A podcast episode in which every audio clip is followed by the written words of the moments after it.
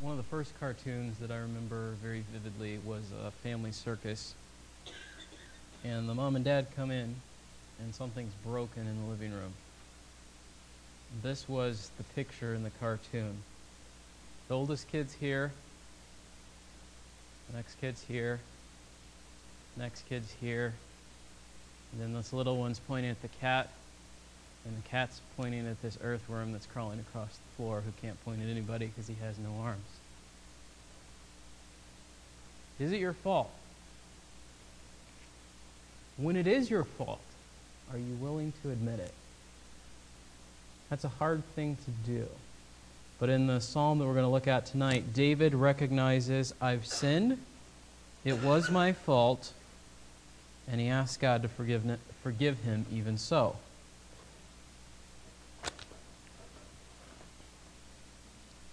So look together, Psalm 38, if you're not there yet. I'll be there in a second. It would help if I'd move my marker from Acts. All right.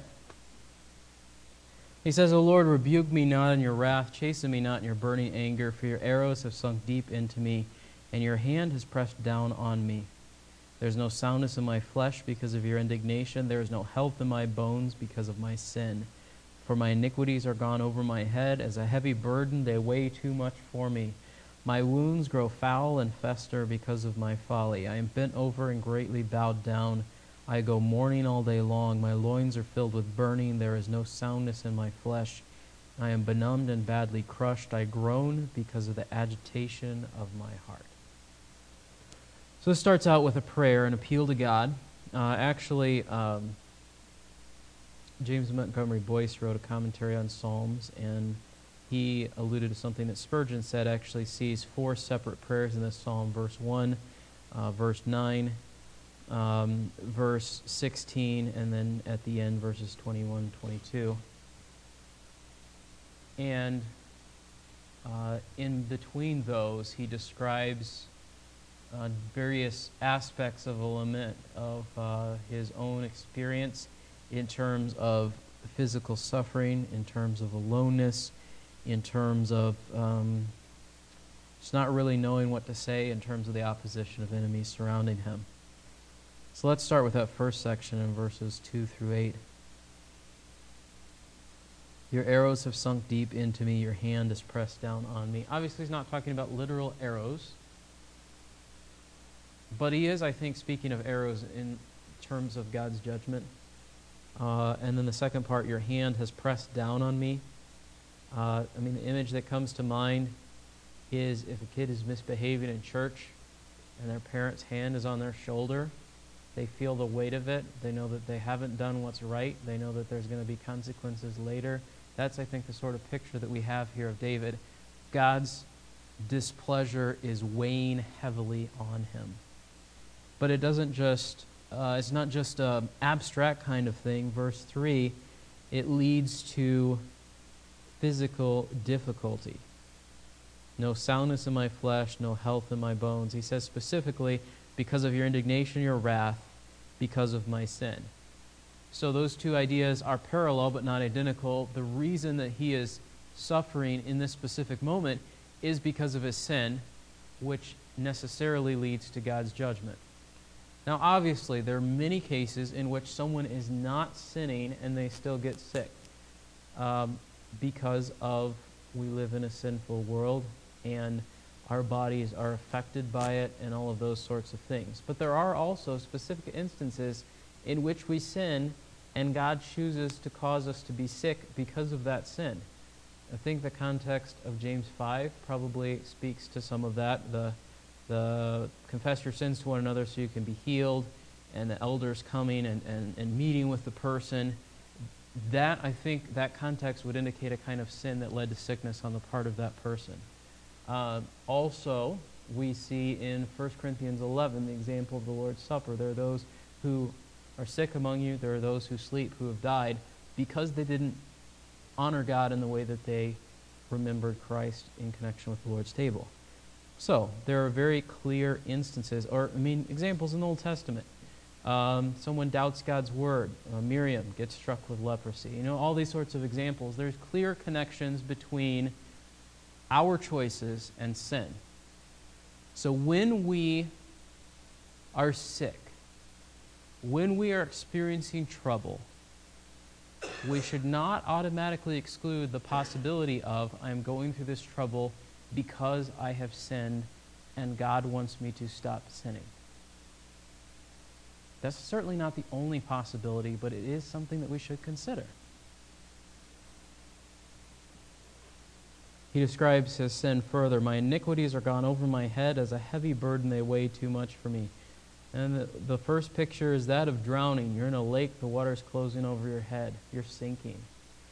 And as a heavy burden, they weigh too much for me. And that's the irony of sin, isn't it? It promises freedom and brings slavery. It promises pleasure and brings torment.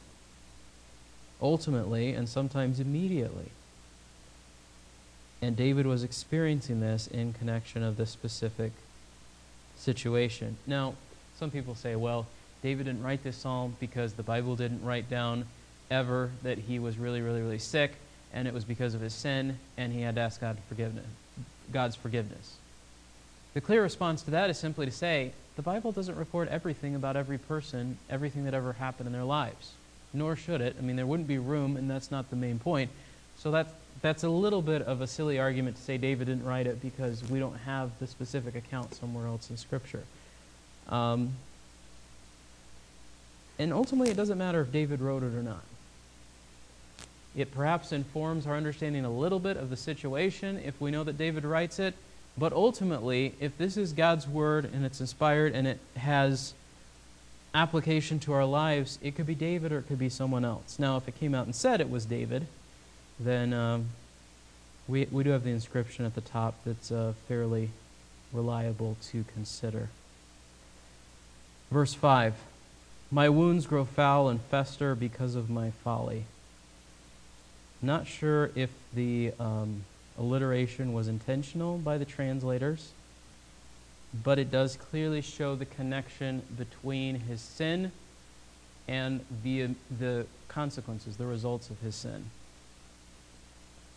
Um, hopefully, none of you have ever experienced something like gangrene, but we've probably all had a spot at our hand that instead of letting it heal, you pick at the scab and it gets worse and then sometimes you have to go to the doctor and get it taken care of.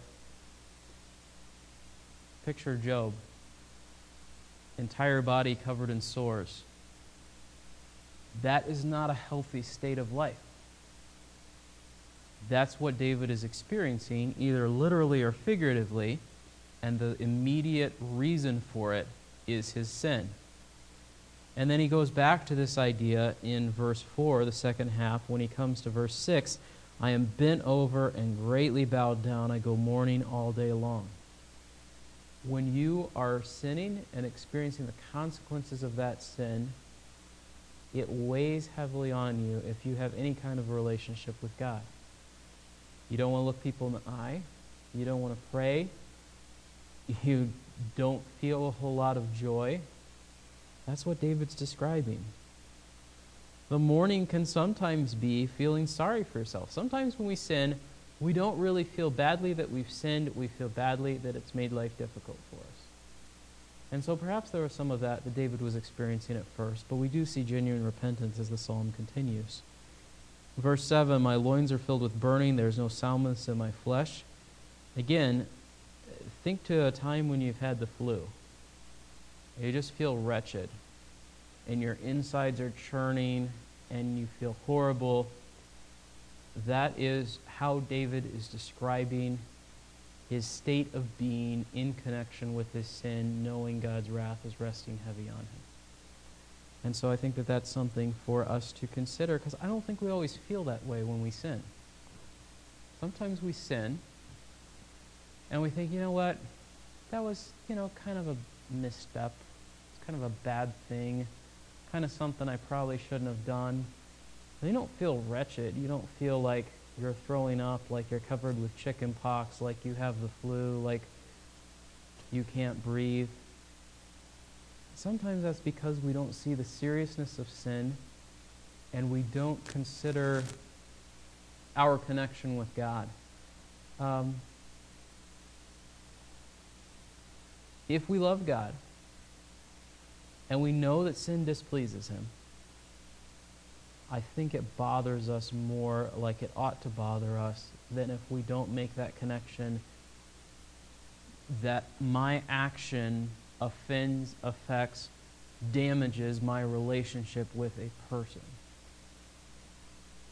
He says, verse 8, I've been benumbed and badly crushed. I groan because of the agitation of my heart.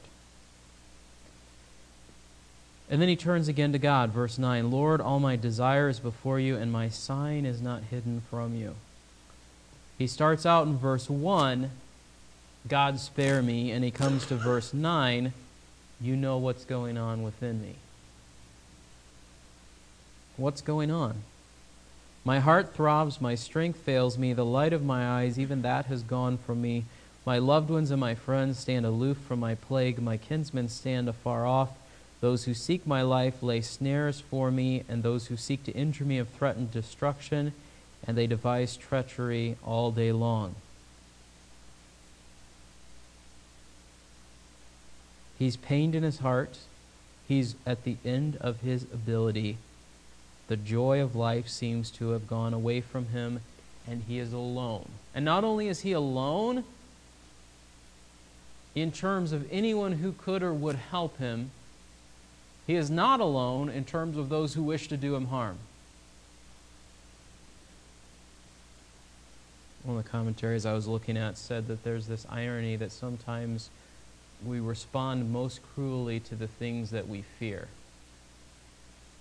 So we see someone who can't walk and we make fun of them because we're just glad it's not us and we hope it never is us. You know, that kind of thing. Um, and David's enemies see in his um, time of weakness an opportunity to take advantage of him. And he is alone.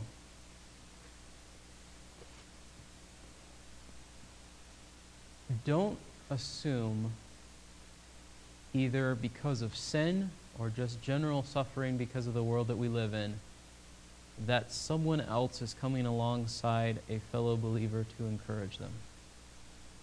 It's easy for us to assume that. You know, so and so is going through a difficult time.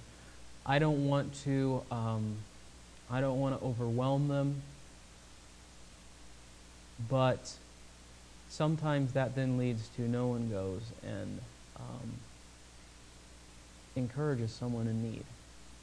Just so you know, I'm not talking about the things that we're going through. You all have been a great encouragement to us. I'm talking about I would go and visit people who are shut ins, and people at church would mean well, but I think sometimes we're the only people that ever went and saw them. They were alone. And that was mostly due to old age and loss of connections, and all their friends had died, and all those sorts of things. But it can happen no matter how old you are and regardless of the exact circumstance. If when we sin, we push people away and we need those people need to push back. When we are suffering, sometimes we want to sit there by ourselves and sometimes what we actually need most is for someone to come alongside and say, "No, you can't sit by yourself. Let's let me sit with you. Let's talk. Let me encourage you. And at the time, the person that's going through that difficulty may not think that they want that, but it's actually what they need. So don't be like the people in verse 11. And certainly don't be like the people in verse 12, who are mocking and seeing in someone else's weakness an opportunity for their own advancement. And this is going to come up again at the end of the psalm they seek to injure me, have threatened destruction. They devise treachery all day long. But here's the interesting thing verse 13 I, like a deaf man, do not hear. I'm like a mute man who does not open his mouth. I am like a man who does not hear, and in whose mouth are no arguments. For I hope in you, O Lord, you will answer, O Lord my God. There's two possible ways of looking at this, and, and maybe a blend between the two.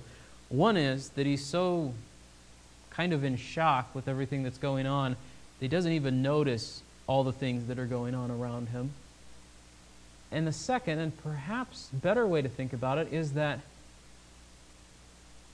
ultimately he is not most concerned with those who are around him, either those who love him who have abandoned him or those who hate him who are actively trying to harm him, because he recognizes that God is the one that he really needs to deal with in this circumstance.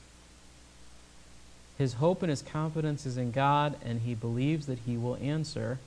And he cries out to God, verse 16 For I said, May they not rejoice over me. When my foot slips, they would magnify against me. Then he gives some reasons. I am ready to fall. My sorrow is continually before me. I confess my iniquity. I am full of anxiety because of my sin. My enemies are vigorous and strong, and many are those who hate me wrongfully, and those who repay evil for good. They oppose me because I follow what is good. So he gives these reasons, and some of them seem surprising. His first reason God, rescue me because I'm ready to fall and my sorrow is continually before me. It's um, sometimes you come to that point in a story and you're like, somebody has to do something or the story's about to be over very quickly. That's the moment that David is at. If I'm about to fall, and the way that that's often used in Psalms is, I'm about to die. So I'm sick, I'm overwhelmed, I'm struggling, God, if you don't intervene, this is likely to be it. So that's the first reason he gives for God intervening and helping.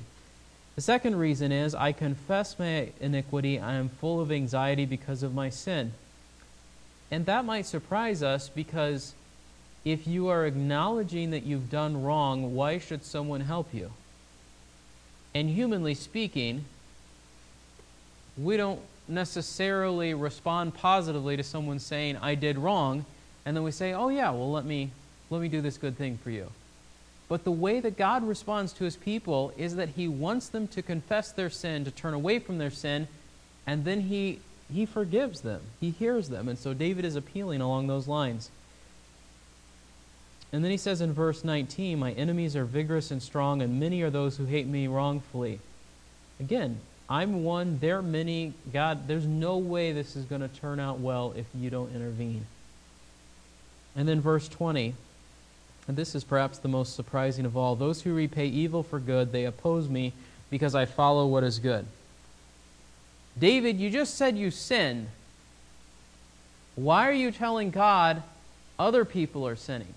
That's sort of like the guy who gets pulled over and is like, I was only doing 65 and those guys were going 80, so why don't you go pull them over too? That's not what he's saying. He's saying, I know I sinned and I'm turning from it, but they don't even acknowledge that they've sinned. They love their sin. They're, they're living in their sin. They're your enemies. So perhaps implied in this is somewhat if you let your people fall, it's your name ultimately that's reflected badly on. But even aside from that, it's just simply the fact he's saying, I sin. I'm not denying it, I'm confessing it. Don't let them prevail.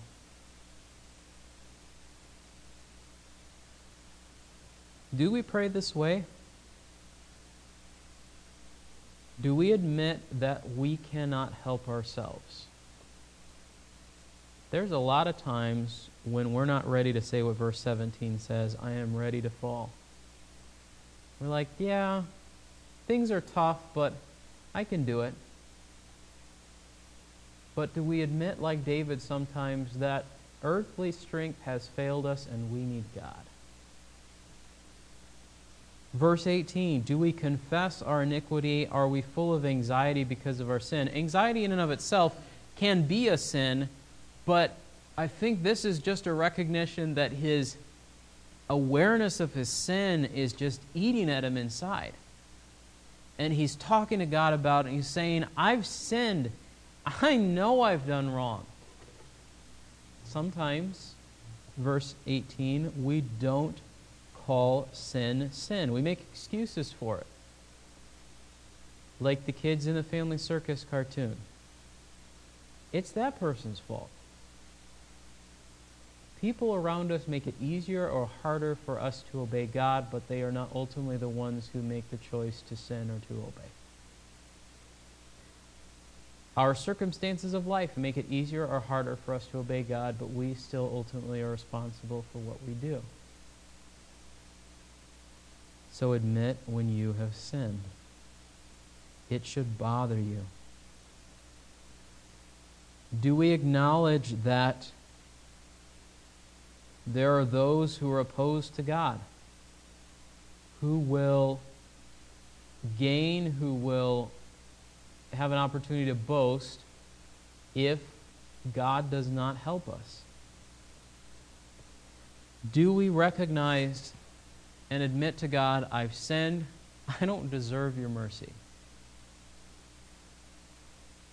But unlike the people over here who are still living in their sin and loving their sin and saturated by their sin, I'm one of your people. Hear my prayer, God. And then he closes in verses 21 and 22 Do not forsake me, O Lord. O my God, do not be far from me. Make haste to help me, O Lord, my salvation. So he starts out and he prays, Don't destroy me. You know my heart. Don't let my enemies prevail. And then he closes with, You're my God. Help me. Don't leave me. Come quickly. You're my salvation. So, how do we pray in a right way when it is our fault? Talk to God about what's going on. Admit when we've done wrong. Talk to Him about the fact that we may be alone because of our sin or because of a variety of other things and we need His help. Talk to Him about the fact that we are turning away from our sin and genuinely repent and cry out to God, and we can have a confident expectation that although God is in some sense not obligated to keep taking us back when we keep doing things that He hates, He has also promised that He will not forsake His people.